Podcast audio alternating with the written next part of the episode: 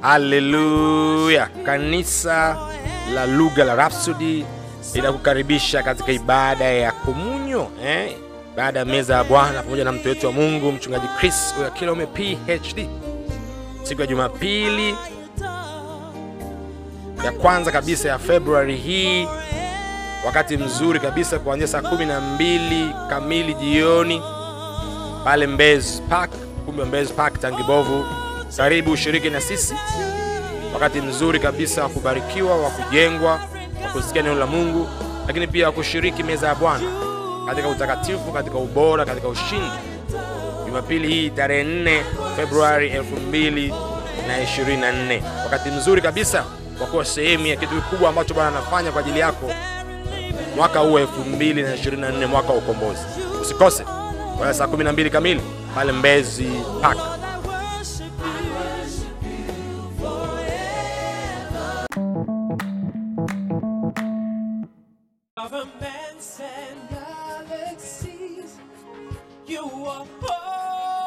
Haleluya! Karibu tena katika siku nyingine njema na kipekee, tarehe moja Februari leo mwaka 2024, siku nzuri ya Alhamis. Hatuna neno zuri kabisa katika Rhapsody ya uhakika, kinaandikwa na mtu wetu wa Mungu mchungaji Chris Kilome PhD, hilo lilo la watu wazima, na Rhapsody ya leo inasema ma maisha ya shukrani. Oh, maisha ya shukrani andiko la ufunguzi ndio katika waraka wa Kolosai sura ya kwanza mstari wa kumi na mbili neno linasema mkimshukuru Baba aliyewastahilisha kupokea sehemu ya urithi wa watakatifu katika nuru. Mkimshukuru Baba aliyewastahilisha kupokea sehemu ya urithi wa watakatifu katika nuru. Oh, mtoto wa Mungu anaanza kusema, je, ulijua kuwa kuishi maisha ya shukrani ni njia mojawapo ya kujitunza katika afya kamili? Eh, eh, eh, hii Sikiza hii siri ya kuwa mzima Januari mpaka Disemba. Hmm? Sikia hii siri ya kuhakikisha kwamba hakuna maradhi wala magonjwa yanaweza kukaa katika mwili wako. Mchungaji anasema, je, ulijua kuwa kuishi maisha ya shukrani ni njia mojawapo ya kujitunza katika afya kamili? Anasema kuna wale wanaoamini kwamba hakuna mtu anayeweza kuwa na afya kamili lakini kiuhalisi wanakosea, kwa sababu afya kamili ni haki ya kila Mkristo. Hicho ndicho Biblia inayotufundisha. Ni kweli, inawezekana uzoefu wako umekuwa unaumwa leo, kesho unapona, wiki ijayo uko hospitali, wiki inayofuata umetoka. Maisha yako ni yani, hospitali ni kila mwezi au kila wiki mbili, lakini haimaanishi huo ndo uhalisi wa kile ambacho neno Mungu linasema kuhusiana na wewe au kuhusiana na mimi au kuhusiana na kila yoyote yule aliyemwamini Yesu Kristo kwa Bwana Mwokozi wa maisha yake. Mtoto Mungu anasema, tazama kile tunachokisoma katika mstari wetu wa ufunguzi, mkimshukuru Baba aliyewastahilisha kupokea sehemu ya urithi wa watakatifu katika nuru. Anataka maisha yako yawe maisha ya shukrani daima, kwa sababu Baba amekustahilisha, amekufanya wewe ustahili kuwa mshirika wa urithi wa watakatifu katika ufalme wa nuru. Hili neno ni zito sana, mshirika wa urithi wa watakatifu katika ufalme wa nuru. Kwanza kuna ufalme wa nuru, pili kuna urithi kwa ajili ya watakatifu walio katika ufalme wa nuru.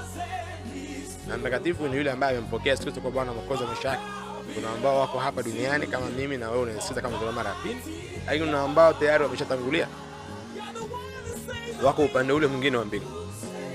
Sasa kuna huu uhalisi kwamba Baba Mungu kupitia Bwana wetu Yesu Kristo ametufanya sisi tuweze kustahili kuwa washirika wa huo urithi wa watakatifu. Eh, tafsiri nyingine ya Kiingereza inasema ametuqualify to be partakers, yani eh, ku- kuwa, kuwa sehemu ya kile kitu, kama vile ungesema ni huyu ni mshirika wa chama fulani cha ushirika au wa chama fulani cha kisiasa. Sasa sisi ni washirika wa urithi wa watakatifu, kwa tuna sehemu katika urithi, tuna participate au ungesema tunashiriki moja kwa moja katika ule urithi wa watakatifu, na ndio kinachozungumzwa hapa.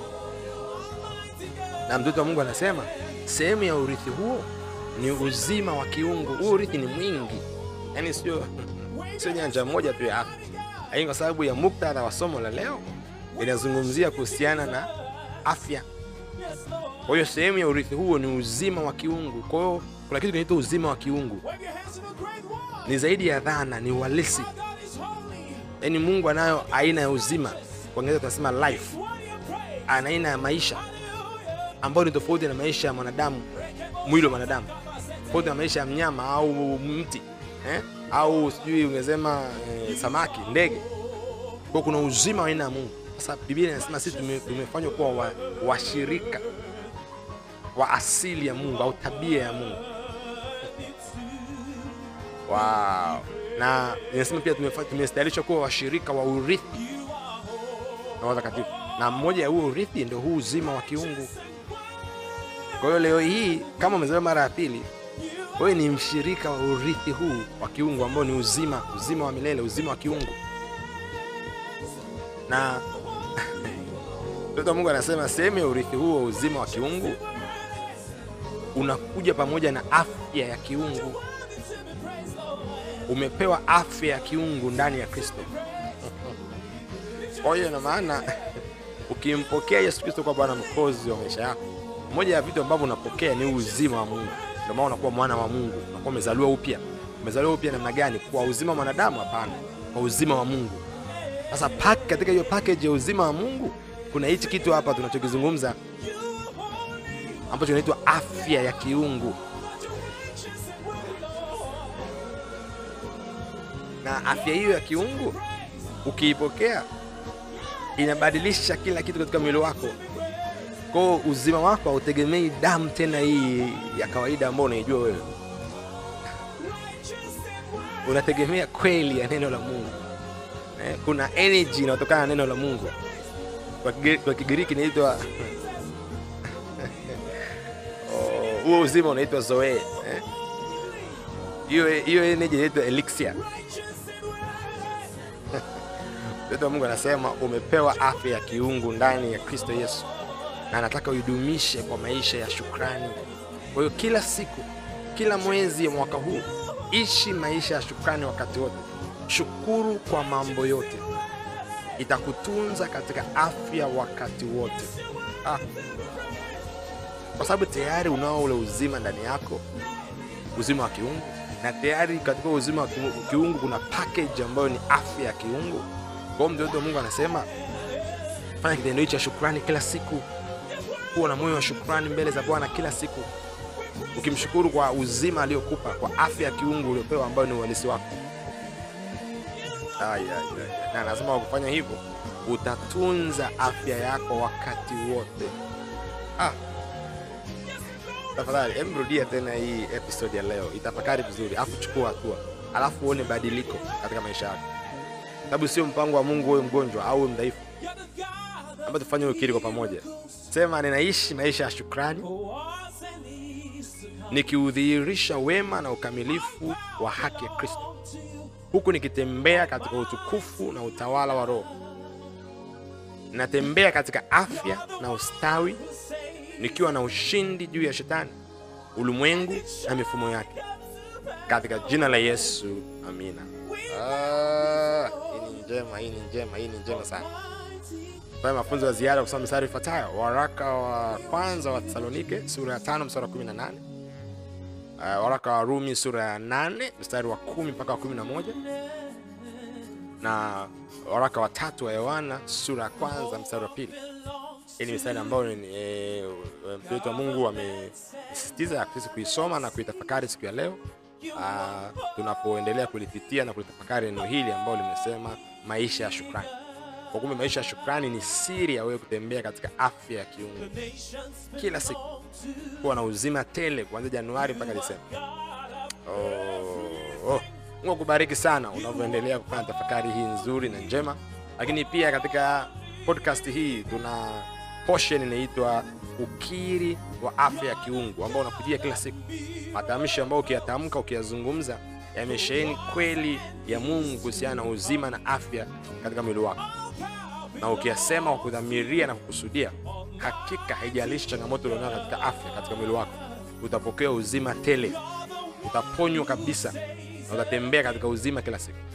Mungu akubariki sana. Siku yako hiyo njema. Mwezi wako wa pili uwe bora wenye utukufu. Uishi katika afya njema ya kiungu. Katika jina la Yesu, amina.